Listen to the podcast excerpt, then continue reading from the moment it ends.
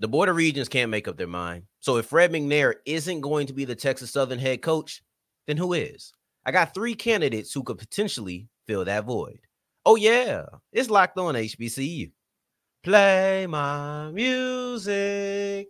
You are Locked On HBCU, your daily podcast covering HBCU sports. Part of the Locked On Podcast Network, your team every day.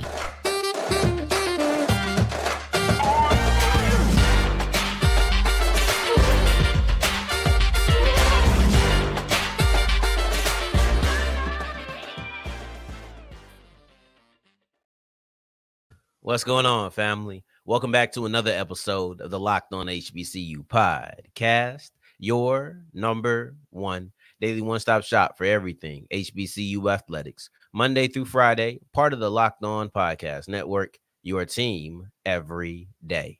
And I, of course, am Darian Gray, aka the Mouth of the South, Texas Southern alum and former TSU Herald Sports editor and current contributing writer at USA Today's Saints Wire. Thank you for going on this journey with me. Make a locked on HBCU, your first listen of the day every day. And remember, just because the mic cuts off does not mean that the journey is over. It just means it's time to follow me on Twitter at South Exclusive. Starts with an S and ends with an S. Today's episode is brought to you by Game Time. Download the Game Time app, create an account, and get $20 off your first purchase. At the end of today's episode, we'll look at the celebration viewership. Is it a big deal that the number dropped to 1.5 million? And I know that sounds like a high number, but we'll get into why it's even a conversation at the end of the show. Prior to that, there's a unique twist on the Legacy Bowl coaching staff, and it has a lot to do with Willie Simmons and Chennis Berry. But prior to that, if we're speaking coaches, there's no bigger coaching story right now. And this might be the biggest story this side of the Celebration Bowl, period, to be honest.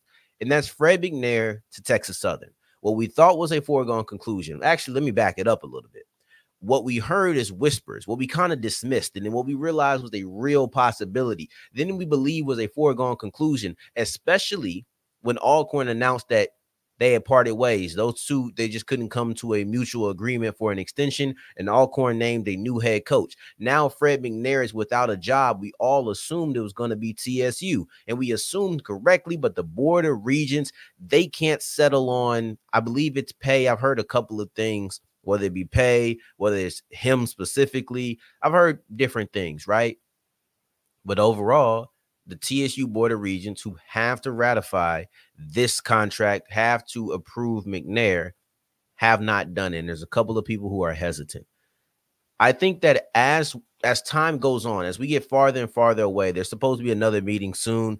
And if it doesn't get solved this meeting, it becomes I'm not gonna say clear, but I think that the the possibility, what's just like the likelihood, you know, when you're talking about playoffs, it'd be like if with a win, it goes this way, with a loss, it goes this way. If we go to the next board meeting and it's not decided that Fred McNair is the guy and we're still up in the air, I think the likelihood begins to kind of lean the other direction and say he's not going to be the coach. But even right now, as we sit here today on this feature Friday, this feels like a real possibility. So if it's not Fred McNair, then who? If it's not McNair, who are the other options? And I'll start with the player, or excuse me, a coach who I believe is a long shot, but I also called McNair that. So because I called McNair a long shot when we first broke down three people, I'm going to go ahead and label him a long shot, but I'm going to include him. And that guy is Mike Minter. Now, this is the head coach or former head coach, excuse me, of Campbell. And he resigned to look at other ventures a lot of people, at least me, believe that those other venture would be FBS. But the reason I'm hesitant to believe that is because if he were going to try his hand at the FBS, I would assume he would have already had a deal in place. I would assume that he never would have resigned. He just would have said, or he wouldn't have resigned with nothing on the table, clearly, like, how I want to say this. If FBS was an option that he was trying to go, I feel like he would have already had a job before he resigned. So we would have heard those things simultaneously, if not heard that he got a new job before even hearing about him leaving Campbell. That's how I want to phrase that. Because that didn't happen, part of me feels like he might just want a different adventure. And that's what this will be. And listen, coaching at an at an HBCU after coaching at an a different FCS school as a head coach and you're choosing to do this, right? Now you got fired, now you got to do this is bigger than football because there are certain challenges that come with working at TSU, working at a majority of HBCU. There's certain challenges, and they all speak on it, but it's about embracing those challenges and then kind of returning the same energy back in order to help grow your sport, grow your school, grow your team, all of those things, right? Let's see if Mike Minter's ready for that. I would love to have you at TSU. Just to be very clear, I would have Minter and McNair. Right? If, if I could get either one of those, I'm good. But now we get to the other two. And that first person, oh, sorry, let me back up. You also could get Hajj-Malik Williams at quarterback if you get Minter, who recently put out a tweet when Minter resigned that he's the whole reason he came to Campbell. And right now, Williams is in the transfer portal. I do believe he's going to go group of five. I think he's going to go to a group of five school, to be honest. But if he doesn't and he comes to TSU, now you're changing the game and you probably have the best quarterback in the SWAC and maybe the best quarterback in black college football, to be honest. So that would be a whole different ball game. And that's why these things get me excited. But then let's get to the other two. Andre Johnson. Andre Johnson is interested in the Texas Southern head coaching job, and I'm interested in why, right? Because I've never heard of him in any coaching history, right? I looked it up. I went to Google, I did my Googles, and they couldn't find anything with his coaching history. I think that people have been inspired by Deion Sanders to think that this is just going to come in, it's going to be easy. I've said it before. Andre Johnson for the city of Houston, huge deal. A huge deal. I would love for him to want to come in and be a wide receiver coach. But I see these people who I know who are inspired by Deion Sanders and they're not the same. I feel the need to draw a line in between what Deion Sanders is and Eddie George is, right? Eddie George is a former player who had no interest in coaching and got pulled into that position. He really had no experience. That's Andre Johnson. Deion Sanders coached high school football. People might not feel like that's valid, but that's a real thing. I've seen high school coaches go from high school to college. No, they don't accelerate, and elevate as fast as Deion Sanders does. But let's be real, a lot of his elevation comes to the, comes from the fact that he's Deion Sanders, the speed of it, I should say. It's just the speed of it. A lot of people aren't coming to Jackson State having two great years and then at Colorado, a power five school. That's not happening. But because you're Deion Sanders, certain things just move different because he has a certain level of cachet as an individual without putting on those school colors, whatever school that it is, right? But Deion coached at a high school level. So he does have coaching experience. Let's kind of, I, I don't bring that up because there's no need to, but he does have coaching experience prior to Jackson State. So to say that he doesn't wouldn't be true. You should just say he has no collegiate coaching experience because that would be true. And that kind of brings me to my next person, and that's Ed Reed. Y'all know I like Ed, man. I like Ed. I was kind of upset with Ed when everything with Bethune Cookman was going on. I didn't think he handled it the right way. And I think some of my frustration because I like Ed so much, right? It's one of my favorite players. And I will never be quiet about that. And I'll never hide that. Ed's more like Deion. That's another guy. They try to say he has no coaching experience.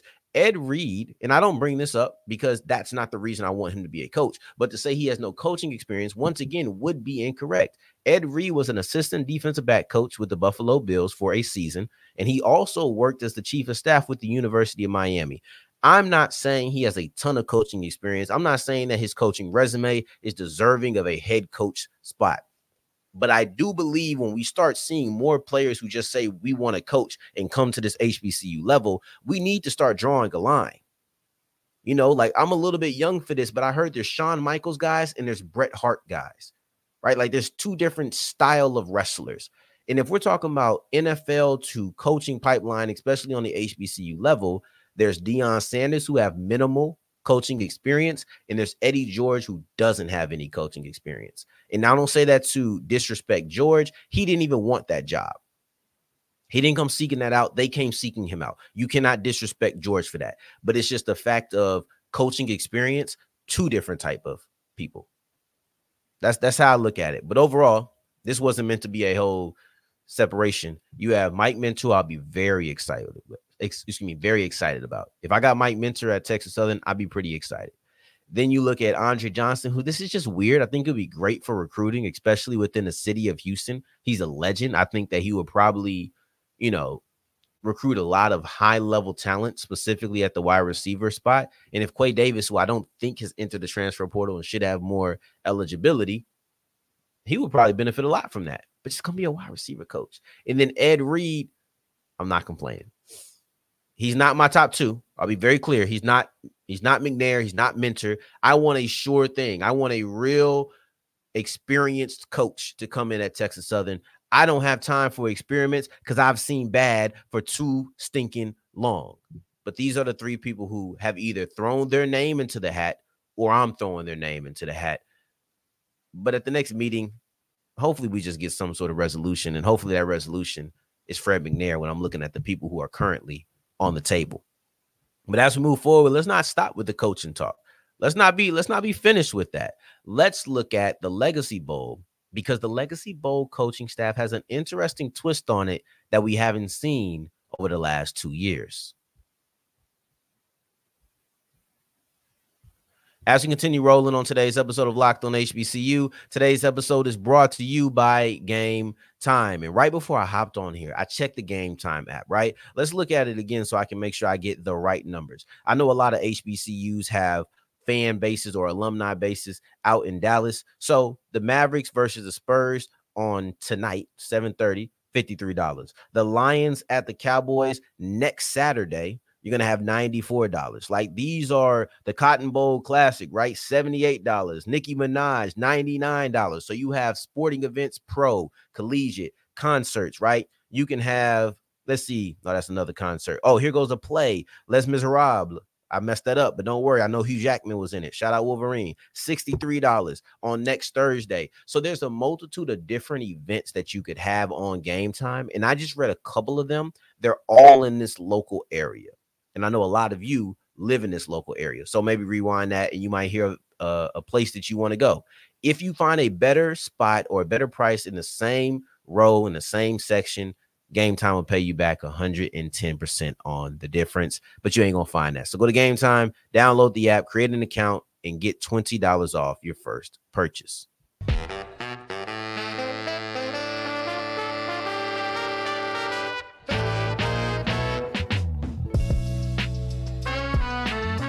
As we continue rolling on today's episode of Locked on HBCU, I appreciate you for making this your first listen of the day every day. Make sure you're checking out Locked on Sports today, the first of its kind, a 24 7 podcast stream all day, every day. No one else has ever done it. So check out Locked On Sports today and subscribe. Now let's continue looking at these coaches. We looked at options for TSU if it isn't Fred McNair. We looked at that. We wanted to be Fred McNair. It would be most simple if it was Fred McNair. I have a feeling that people will really try to spin this Andre Johnson. It might end up being McNair versus Johnson. Who knows? That might be a topic next week, right? That might be a topic next week. But let's look at some other coaches. Let's look at the Legacy Bowl, something that isn't any sort of controversy, but it does have a unique twist. There's something different about this year's set of coaches that wasn't there in 2022 and it wasn't there in 2023. Um, this is completely accidental, but that twist comes from Chennis Berry's involvement and then also Willie Simmons' involvement.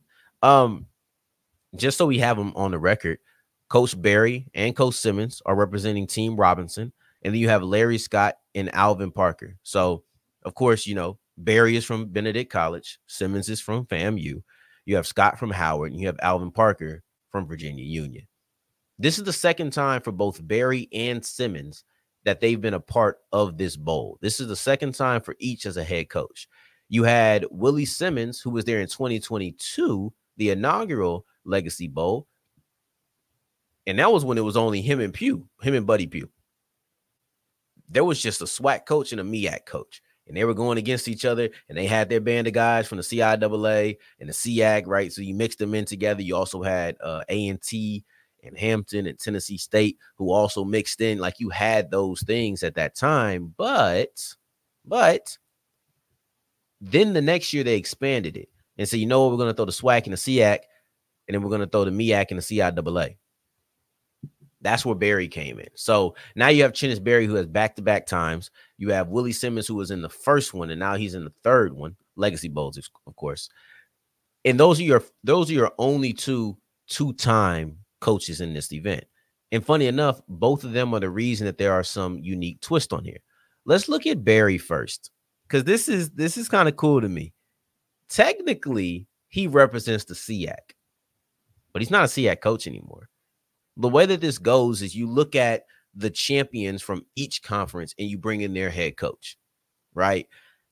This is the Benedict head coach from last season, this past season, but now he's South Carolina State. So now, in a way, the MEAC and the SWAC are representing the coaching staff on Team Robinson. And then you have the MEAC and the CIAA on Team Gaither.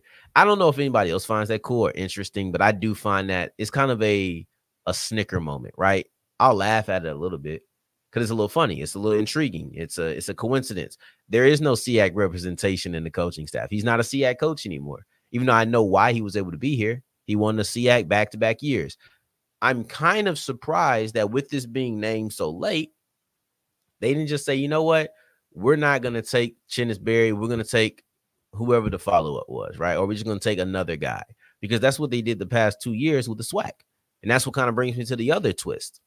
This is the first time in Legacy Bowl history over the last three years that you're going to have the Celebration Bowl coaches going against each other.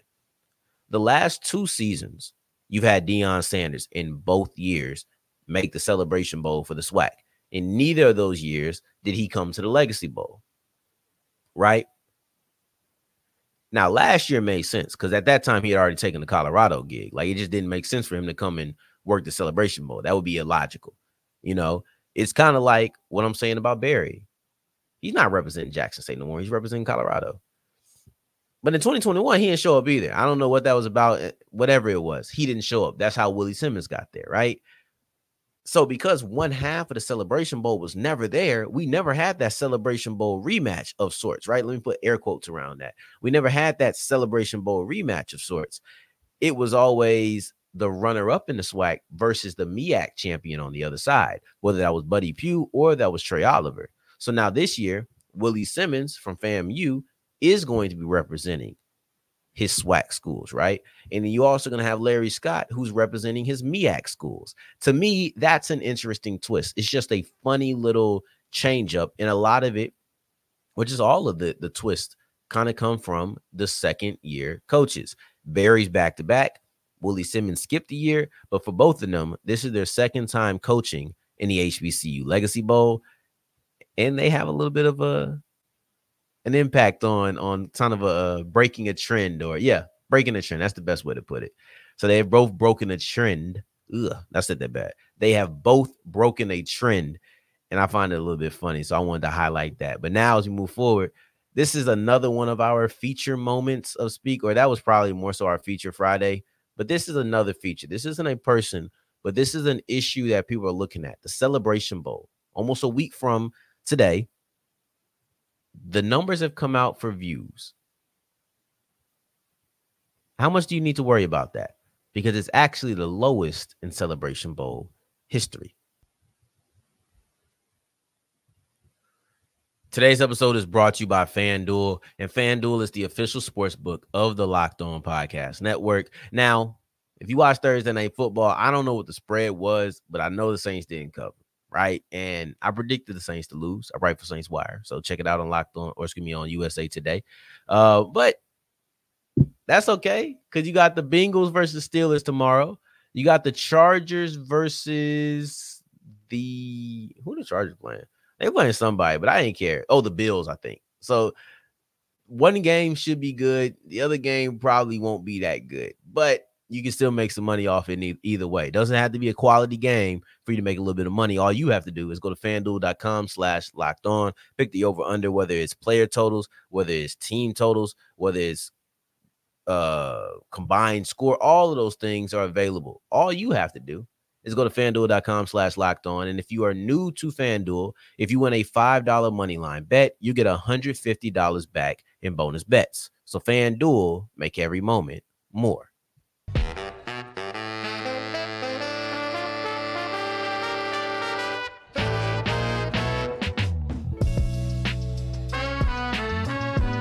As we're wrapping up today's episode of Locked on HBCU, I appreciate you for making this your first listen of the day every day, making all the way to segment three. And I thank you two times for that. Let's look at these Celebration Bowl numbers. And do you think that there should be a, a little bit of concern? My answer to that, real quick, fast, is no. I don't believe that you should be concerned. However, I do believe you should be alert. I'm going to say you shouldn't be concerned because it still stacks up well amongst its peers. But I'll get into why you should be alert at the end of the episode. Maybe I shouldn't do the whole bad news uh following good news, but that's how we're going to rock today. Um 1.5, I'll make sure I get these numbers right. I'm not gonna lie to you because this did surprise me. 1.5 million viewers for FAMU versus Howard in the 2023 Celebration Bowl it felt low, mostly because I heard the conversation around it. Like 1.5 million would never sound low to me. But when I'm hearing it, I'm hearing the other numbers around it. I'm like, oh, this isn't that high. And I knew it'd be a conversation. I don't this was either going to be an all-time high and get a conversation or it was going to be low. And i just felt like 1.5 was not the all-time high. So i kind of knew there was going to be a negative connotation around it. And i read around shout out to randall barnes from sirius xm i want to make sure that i give him his credit. I'm going to read some a part of what he said not read a part but uh kind of regurgitate a point that he made. I don't know if i'll give him credit at that point because i'll be forgetting when i'm in the zone. But let me say it right now. But basically it was about the competition. Whenever i mention competition if i don't say his name know that that was his point. I want to make sure I give credit to him. He does really great work with Sirius XM and HBCU posts and clutch points is where he writes at. Um, but I'll say this: even though I was surprised because I thought that Howard and FAMU, for as big as their fan base is, as big as their brand is, I thought it was going to be you know a, a relatively larger celebration bowl turnout on the TVs. I knew it was going to be a dip. We all should have known it was going to be a dip. If you didn't think that from the last two years there was going to be a slight drop, I think that you were hopeful. You're probably very hopeful. But realistically, the amount of casual viewers that tuned into the Celebration Bowl the last two years for Deion Sanders, they weren't going to be there. He's a polarizing figure. Before he was ever a coach, he was a polarizing figure. Before he was ever ever in the media, he was a polarizing figure. I'm kind of shocked. I think I've named him. I've named him in every three segments, all three of our segments. The whole time, I don't really speak about him for real because it's not really applicable. But here it has been. Um, but he's a polarizing figure without the headset on. He's a polarizing figure without the earpiece on, right? Like this is Deion Sanders we're talking about a lot of people wanted to tune in to see if he was going to win or lose. It's not all good when you're polarized and everybody don't love you and everybody doesn't love Deion Sanders. And I'm not going to get into it because I know that's going to sound the wrong way. So I'll leave it at what it is. But overall, it's important to say people were tuning in to see what was going to happen with Prime. And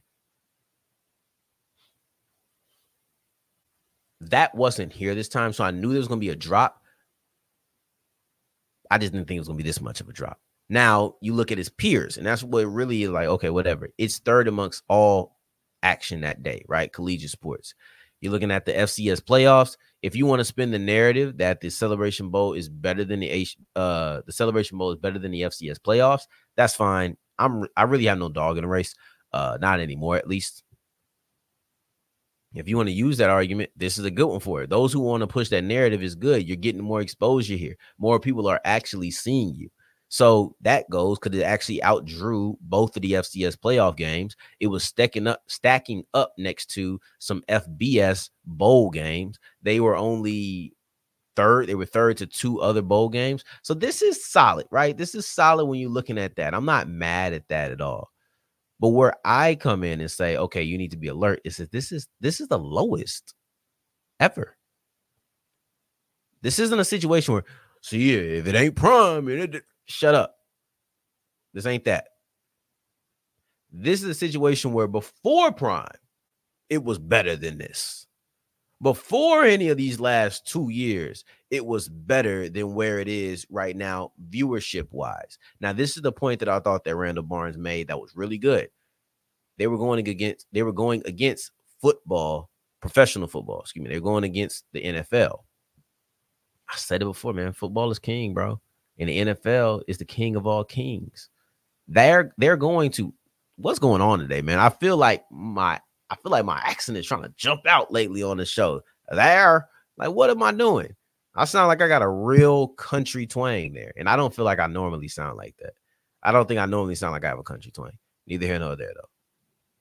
The point is that they have been better. I think that the largest or the most viewed HBCU Celebration Bowl was A&T versus Grambling, if I'm not mistaken, right?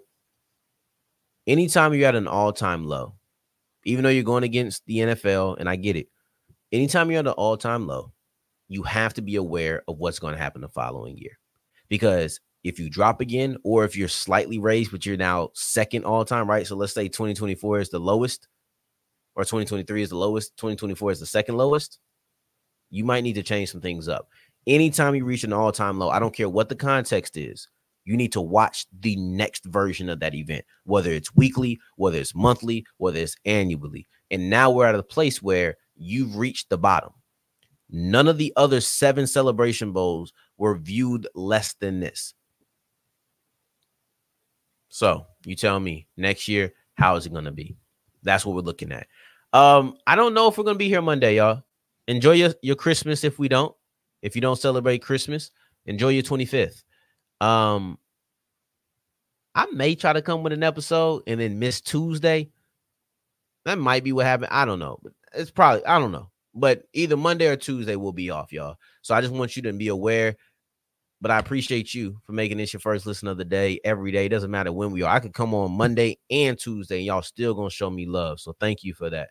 And in the meantime, in between time, when we come back, hopefully we have some news about TSU.